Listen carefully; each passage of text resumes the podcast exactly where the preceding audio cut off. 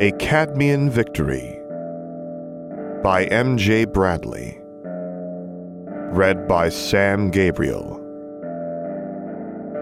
Based on the works of J.K. Rowling. Chapter 4 The Secrets of the Chamber. Open. Harry stared at the snake engraved tap. It remained quite still. Myrtle giggled and drifted from the safety of her cubicle. It doesn't work if you don't speak to snakes. I can speak to snakes. Well, you were only speaking English. Myrtle flashed him a shy smile. I never did say thank you for killing the monster. You're my hero, Harry. Uh, thanks, Myrtle. He tried not to edge away as she drifted within arm's reach. I uh, appreciate it. Harry pictured a particular fire conjured snake in his head. Open. The tap shuddered and the sink split apart to reveal the entrance. A thick layer of slime, grime, and sludge coated the pipe that curved down into the dark. Myrtle cheered. She's actually half pretty when she smiles. Harry frowned. This is one of those puberty things, isn't it? Come on, hormones, let's not make me act like Dudley.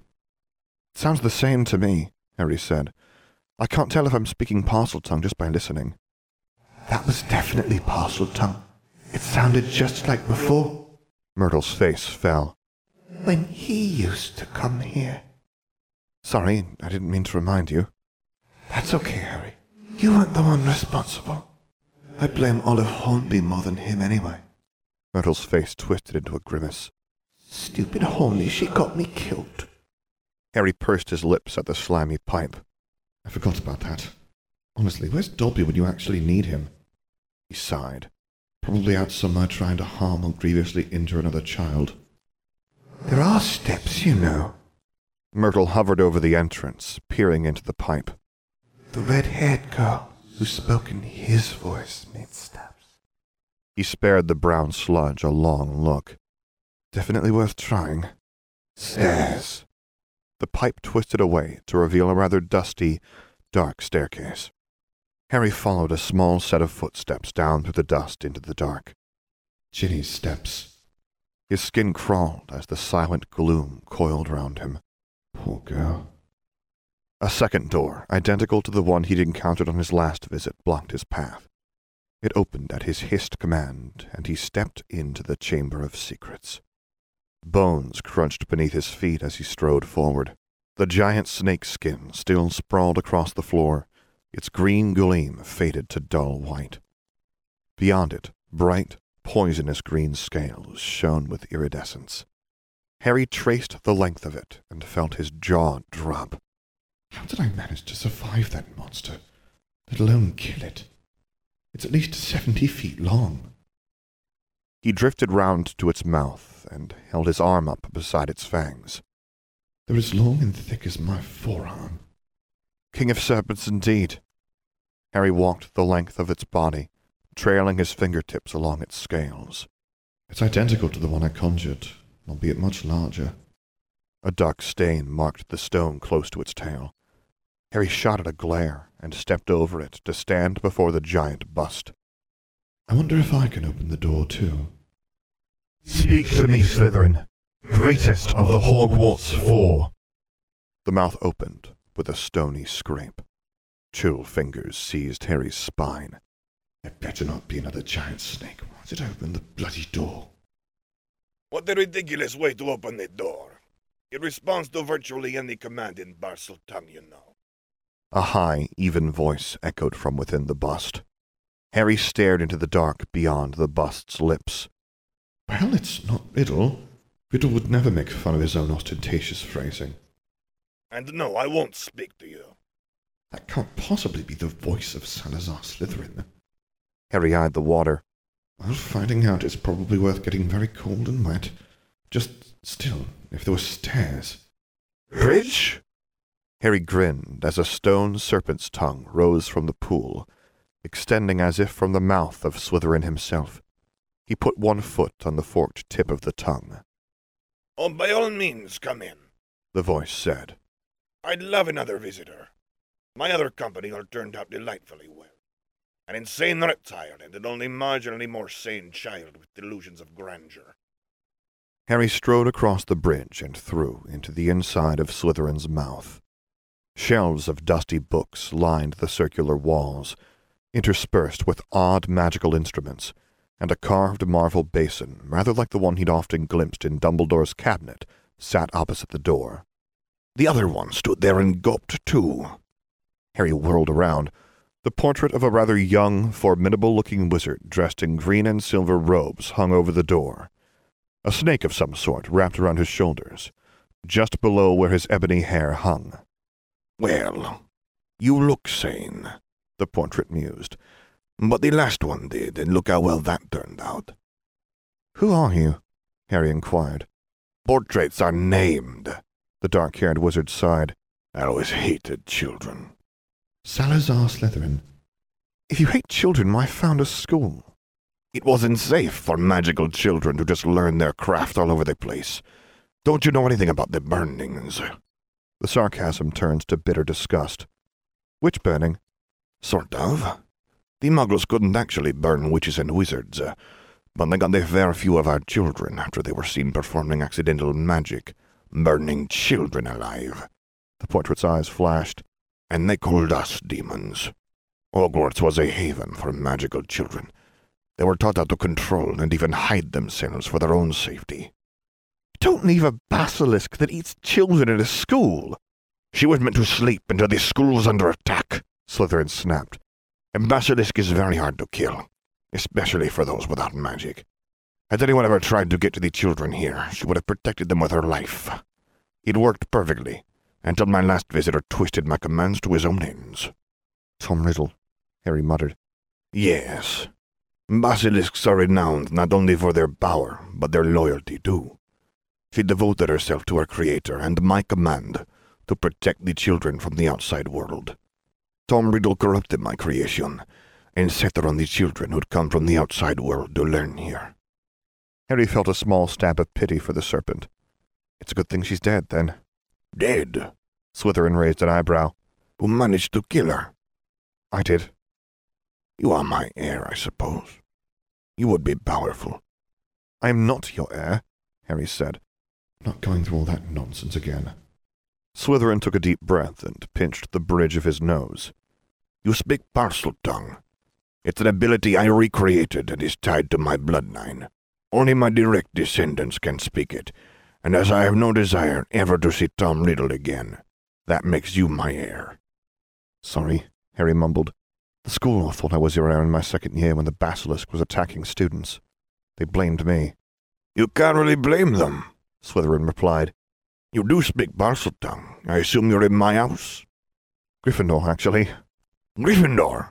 What is my descendant, my heir, doing in the house of that reckless, moronic, immature excuse for a wizard? The whole reason I had to build this chamber was because that child of a man couldn't resist his urge to sabotage my work. Slytherin's voice faded to a grumble. And all Helga would do is laugh. That doesn't sound like Godric Gryffindor. Did you think he was noble, brave hero? Slytherin shook his head. That wizard never matured beyond the age of eighteen. He was an exceptional transfigurer, quite brilliant and very creative, but cursed with a child's sense of humor. Most of the things he did around his school were actually done by Rowena and I, after the idiot injured himself trying to enchant things in overly complicated ways. I'm quite good at transfiguration, Harry offered. The hat did suggest Slytherin, but I chose Gryffindor. Why would you do that?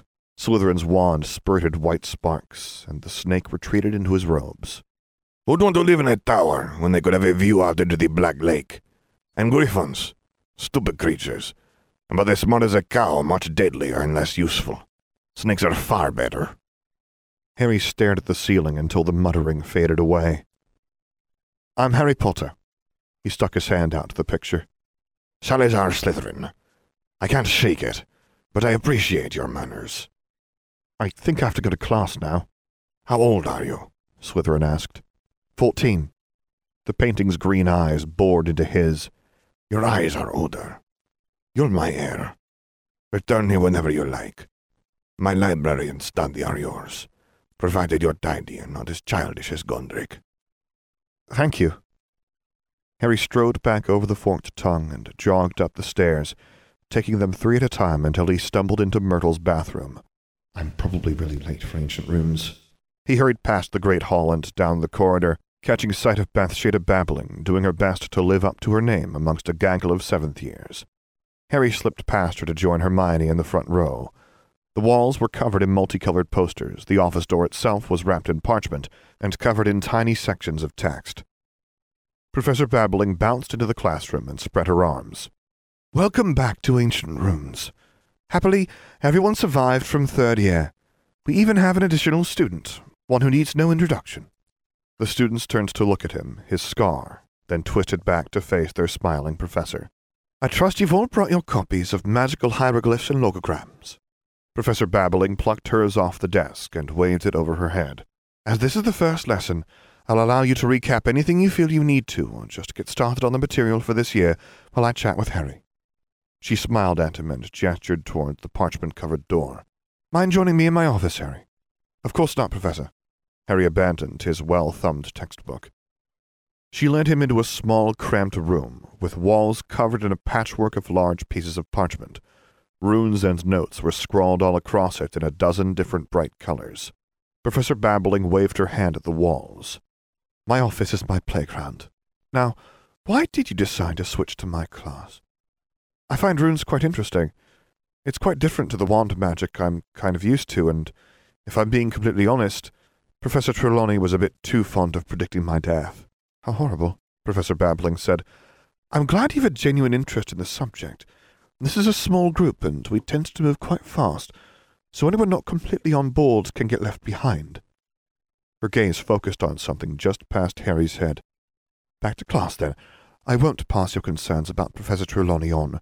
Just between the two of us, I've never really had time for a subject as imprecise and vague as divination. Harry spared a glance at the wall as he left. A bright pink zigzag and a small, neat paragraph of handwriting stood out of the rest. Sowilo. He touched a finger to the scar as he took his seat beside Hermione. Stupid riddle. Just had to leave a scar in a funny shape, didn't he? He flicked through the pages of the book, underlining key parts with his quill and jotting the references down in the margin. Time crawled by with the faint tick of the clock and the rustle of parchment. What did Professor Babbling want? Hermione asked as the lesson came to an end.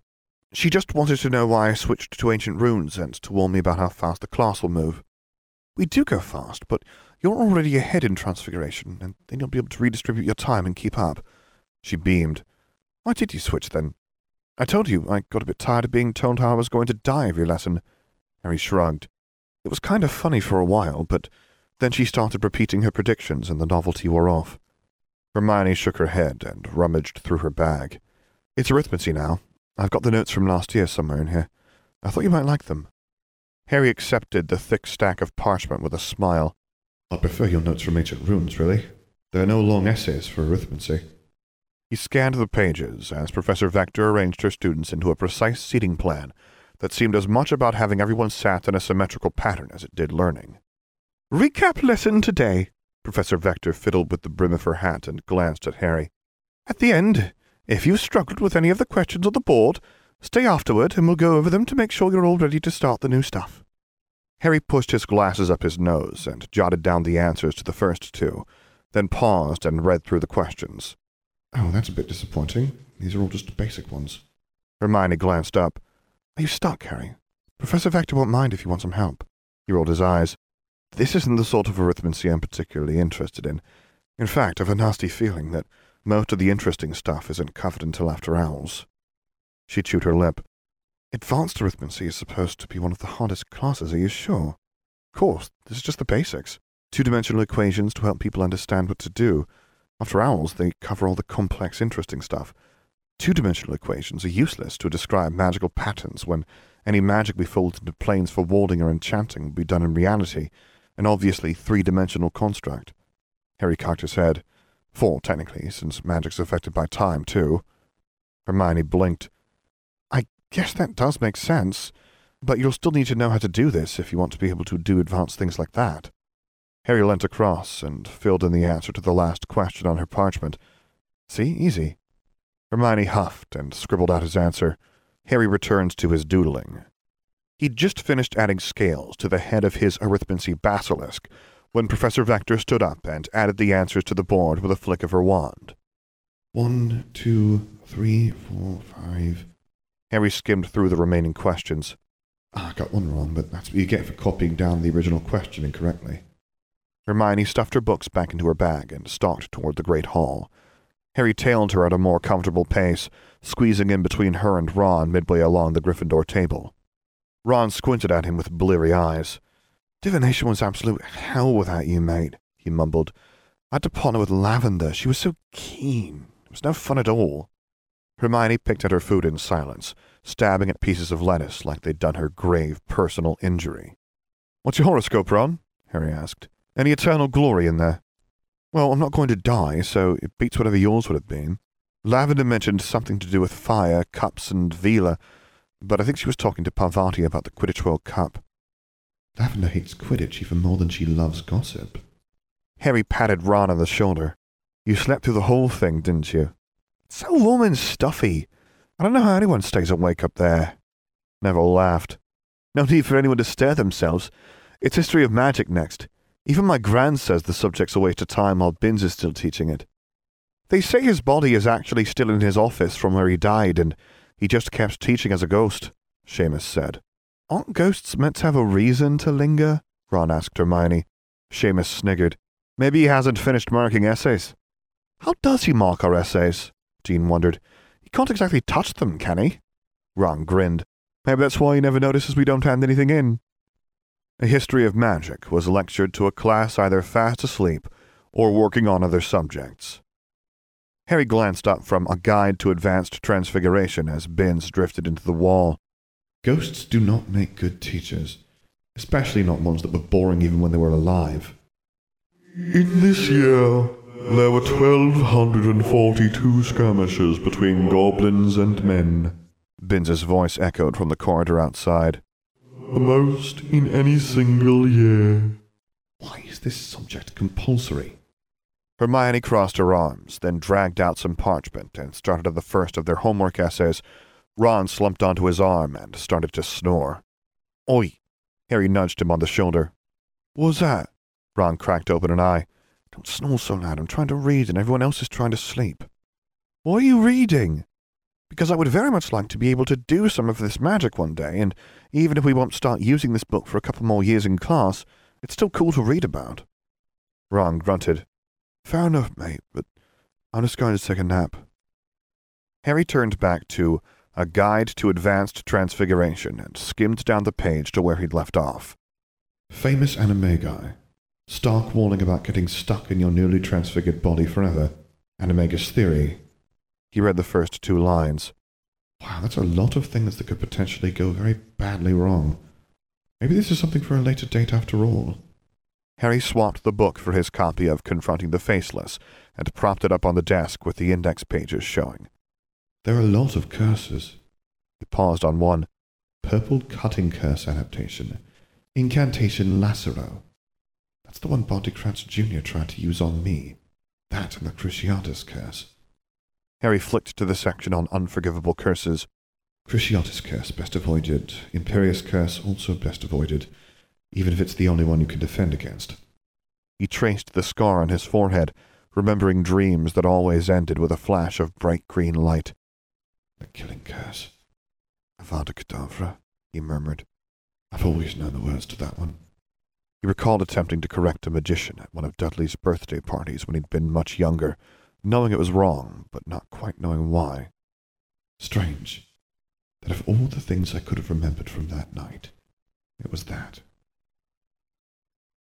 End of chapter 4.